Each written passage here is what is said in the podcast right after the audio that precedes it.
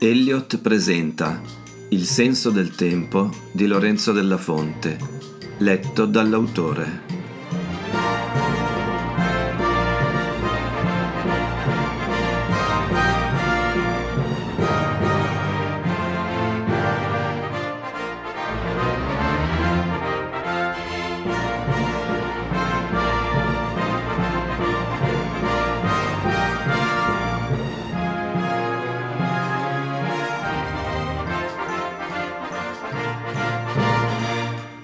Sesta puntata del podcast. Sister On, giugno 1866. 1. Dopo aver risalito la valle della Durance, per prime apparvero a Julius le mura dell'antica cittadella, un'imponente fortificazione che sovrastava Sisteron. Il fiume, sulla cui riva destra il grosso borgo si adagiava, era grigio e gonfio a causa di recenti forti piogge. Altri due giorni c'erano voluti per arrivare fin lì, lungo una strada fangosa e sconnessa. Julius si era immaginato picchi e passi scoscesi, aquile e cime candide di neve, camosci e stelle alpine. Invece la vallata era molto ampia, verde e conciliante, e le montagne intorno non così aspre né selvagge. Non faceva nemmeno freddo. La diligenza lo lasciò proprio di fronte a un'antica porta cittadina, sormontata da un alto campanile che inglobava dal basso lo stemma del comune, la statua di una santa al fianco di un leone, un grande orologio e in cima un'intelaiatura di metallo che sorreggeva una solitaria campana. Vi trovò ritmo, armonia e simmetria, fatta eccezione per il leone. La prima cosa che fece fu cercare il cimitero e lo scoprì proprio in cima alla collina, di fianco alla cittadella. Era battuto dal sole, ma diversi lunghi pini gettavano un'ombra fresca sui vialetti. Gironzolò fra le tombe, oltrepassando la zona delle costose cappelle di famiglia, finché trovò un tumulo di terra che sembrava smossa da poco. Una semplice croce di legno, con un curioso tettuccio a proteggerla, portava scritto Jean-Baptiste Antoine Julien, musicien 1787-1866. Di fianco una tomba molto più vecchia, con una piccola lapide di marmo annerita, custodiva le spoglie di Anne-Marie Franco Julien, 1794-1848. Julius si guardò intorno. Non c'era nessuno a cui chiedere informazioni, per cui, dopo aver recitato un requiem, più per abitudine che per pietà, se ne tornò giù, in direzione della chiesa che aveva intravisto salendo.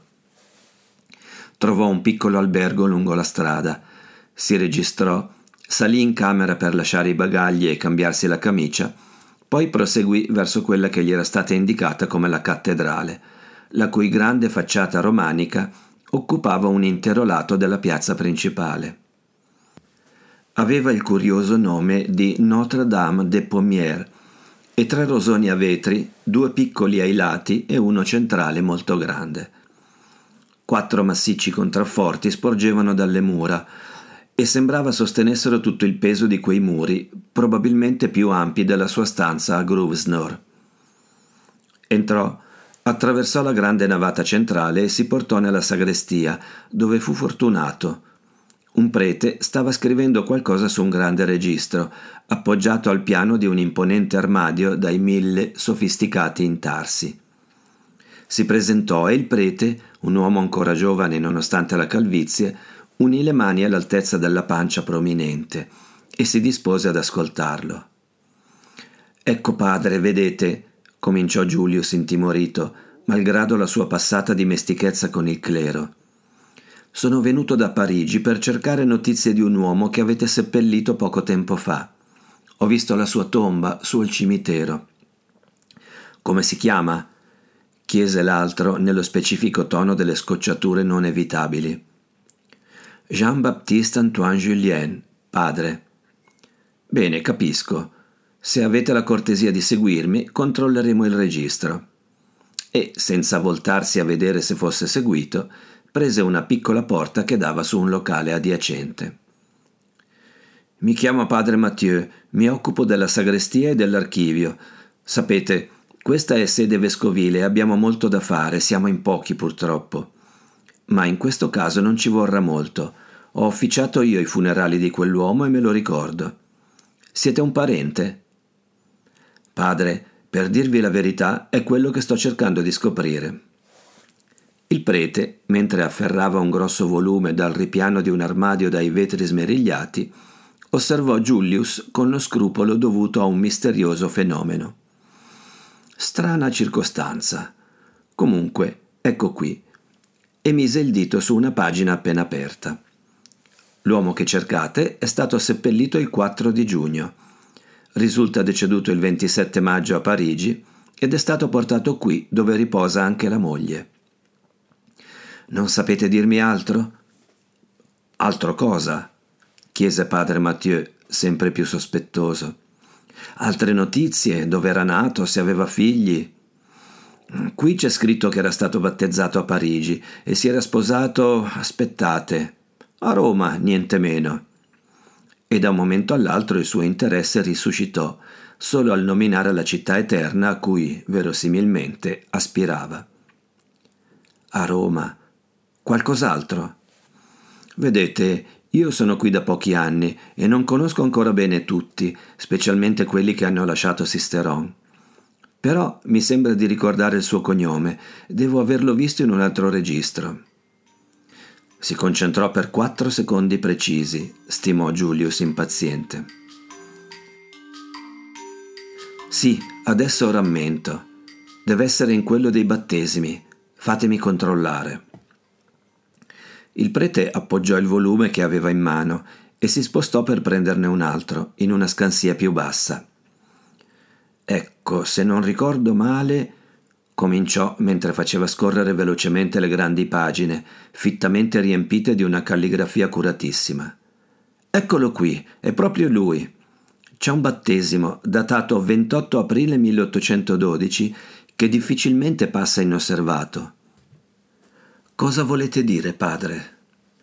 Che questo bambino, che di cognome faceva Julien ed era figlio proprio di Antoine e Anne-Marie, si chiamava Louis, Georges, Maurice, Adolphe, Roch, Albert, Abel, Antonio, Alexandre, Noé, Jeanne, Lucien, Daniel, Eugène, Joseph Lebrun, Joseph Barème, Thomas, Thomas, Thomas Thomas, Pierre, Arbon, Pierre Morel, Barthélemy, Artus, Alphonse, Bertrand, Dieudonné, Emmanuel, Josué, Vincent, Luc, Michel, Jules de la Plane, Jules Bazin, Giulio, César. La bellezza di 36 nomi, lo anticipò Julius, senza commentare il ritmo che il prete aveva impresso all'elenco, piazzando l'accento forte di ogni nome a ogni minuto secondo, con grande precisione. Come una litania del resto, che invece di terminare con ora pro nobis, finiva con Giulio e César. Anche il suo nome completo era quello, Julius Caesar, ma non lo aveva mai detto a nessuno. Quell'antico imperatore, col suo ostinato parlare di sé in terza persona, non gli riusciva simpatico. Già, che cosa curiosa. E non sapete dirmi altro? No, tranne che il bambino era stato registrato allo stato civile come nato il 23 aprile, cinque giorni prima. Però ho sentito dire che Antoine era un musicista. Forse alla filarmonica sapranno dirvi qualcosa. Julius spalancò gli occhi. Avete anche una filarmonica qui? Padre Mathieu sorrise. Per la verità è solo una banda ma quel nome fa più aristocratico, non credete? Ah, di sicuro. Dove la posso trovare? Chiedete del vecchio Barem, al bistrò qui di fronte. Nonostante l'età suona ancora, ed è un po' la memoria storica della banda. Passa le giornate a quei tavoli. Julius ringraziò e fece per uscire. Poi si girò di colpo per chiedere ancora: Padre, Sapete dirmi chi è la santa col leone sul campanile alla porta della città? Ma certo, rispose il prete, è Santa Tecla, la raffigurano con una bestia perché trovò il martirio fra le belve del circo, ai tempi barbari di Roma antica. Le belve, il circo, affascinante. 2. Al bistrò c'erano solo cinque o sei avventori e Julius scelse senza esitazioni quello che gli sembrava il più anziano, seduto da solo davanti a un bicchiere di vino paglierino. Aveva capelli bianchi con lunghe basette fuori moda e una fronte ampia e rugosa. La sua faccia sembrava quella di un fante appena tornato dalla campagna di Russia e chissà che non l'avesse fatta davvero. Julius gli sedette di fronte, con un largo sorriso che gli diede un'aria tenacemente inebetita. Di un po', giovane, chi ti credi di essere per sederti con me senza nemmeno esserti presentato? ringhiò quello fra i denti. Julius, sorpreso, si rialzò di scatto. Adesso tira fuori la baionetta, pensò. Vi chiedo scusa, monsieur. Io vi avevo preso per. Per chi? Sacre bleu, non so chi mi tenga dal. brontolò, aggrappandosi minacciosamente al tavolo. Siete monsieur Barem? Sono Barem e basta. Chi ti manda? Padre Matteo mi ha detto di rivolgermi a voi. Ah, buono quello. Il terrore ci vorrebbe di nuovo per quei dannati preti. Mi ha tolto le parole di bocca. Il vecchio lo squadrò sdegnato e sembrò calmarsi almeno un po'. Cosa vuoi? ringhiò. Mi chiamo Julius St. John. Mi hanno detto di rivolgermi a voi per avere notizie riguardo Antoine Julien. A quelle parole Barem fu preso da un tremolio e cominciò a muovere le labbra senza che ne trapelasse alcun suono. Quando riuscì ad articolare le parole se ne uscì con Sei il primo a chiedere di lui da tanto tempo, nemmeno il funerale. Non c'era neanche un cane, maledetti bastardi. Julius stette al gioco. Vero, eh? E pensare a tutto quello che ha fatto per Sisteron. L'altro smise di tremare e lo guardò in tralice. E che ne sai tu? Sei troppo giovane e poi non sei nemmeno francese. Allora me la raccontate voi la storia, se vi piace. Barem ci pensò su un momento, poi decise. Andiamo alla filarmonica. Se uno viene fin qui dall'estero, si vede che è una cosa seria. Laggiù parleremo meglio. 3. Il locale della filarmonica era uno stanzone nel seminterrato della casa comunale. La poca luce che riusciva a entrare passava da lunghe e basse finestre, poste a filo del soffitto. Lungo le pareti c'erano diversi armadi e tavoli che custodivano o semplicemente sostenevano ora pacchi di carta stampata, probabilmente musica, ora strani strumenti musicali che Julius non aveva mai visto, ora bandiere con tanto di asta, funi, gallocce e puntali, nonché diplomi e targhe di ogni tipo.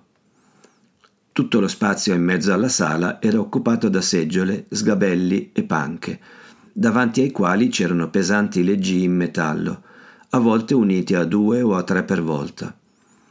Un podio in legno segnava la postazione del direttore. Barem lo indicò vacillando. Ecco, vedi? Quello era il suo posto, un posto importante che lui occupò con pieno merito, e molti di noi non capirono nemmeno quale grande onore ci toccò in sorte. Quindi Antoine era il direttore della banda? Ma quale banda e banda? Giovane, Stai parlando della Filarmonica di Sisteron, una delle migliori orchestre di Francia. Vi chiedo scusa, certamente. Continuate, ve ne prego. Baem scelse con cura una seggiola, probabilmente quella stessa su cui si accomodava alle prove. Cambiò anche tono di voce, come se Julien fosse ancora sul podio e potesse sempre dirgli che suonava troppo forte o troppo male.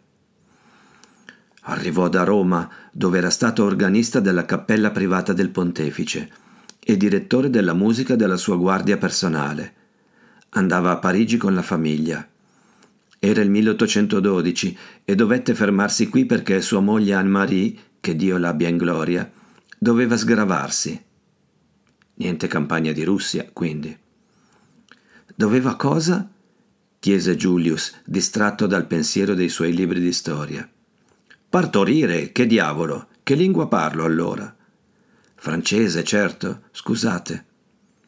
Insomma, avevano già tre figlie, tutte femmine, e la loro carrozza aveva faticato non poco a passare le Alpi per via del maltempo. Erano in ritardo. Pensavano che la donna sarebbe arrivata in tempo a Parigi, ma il destino decise diversamente e decise per la gloria di Sisteron. Di quale gloria parli, Bahem? strillò una voce proveniente dalla porta, spalancata con una forza tale da rischiare di scardinarsi. Ancora con queste frottole? Un uomo, all'apparenza meno vecchio, era entrato come una furia nella sala. Sembrava dover abbattere tutti i leggii e buttare all'aria le sedie, ma li sfiorò soltanto, con esercitata perizia. Solo un'asta metallica iniziò a traballare silenziosamente. Devi smetterla di abbindolare gli stranieri con le tue storie. Julien era un cialtrone, un ignorante come noi, solo più furbo. Si era inventato tutto, altro che organista del Papa. Lo abbiamo pagato come un principe per anni, lasciandogli fare i comodi suoi, e poi se n'è andato. Se n'è andato perché aveva il dovere di coltivare l'immenso talento di suo figlio. Si mise a gridare anche Barem. Pretendevi forse che restasse qui uno che era destinato ai più importanti teatri d'Europa e d'America, per Dio? Il nuovo arrivato prese Julius per un braccio e, con un eloquente gesto, fece segno che Barem non ci stava più con la testa. Abbassò la voce. Non state a sentirlo. Permettete che mi presenti. Sono Tomà, per gli amici Tomà Tomà. Mi hanno detto al bistrò che eravate qui. Barem, Tomà Tomà. Di colpo Julius si ricordò della lista coi 36 nomi in chiesa. Ma voi, voi siete i vostri nomi, balbettò. Noi siamo i padrini di battesimo di quel furfante di Louis Julien gli ultimi due rimasti, a dire il vero. Gli altri sono morti tutti.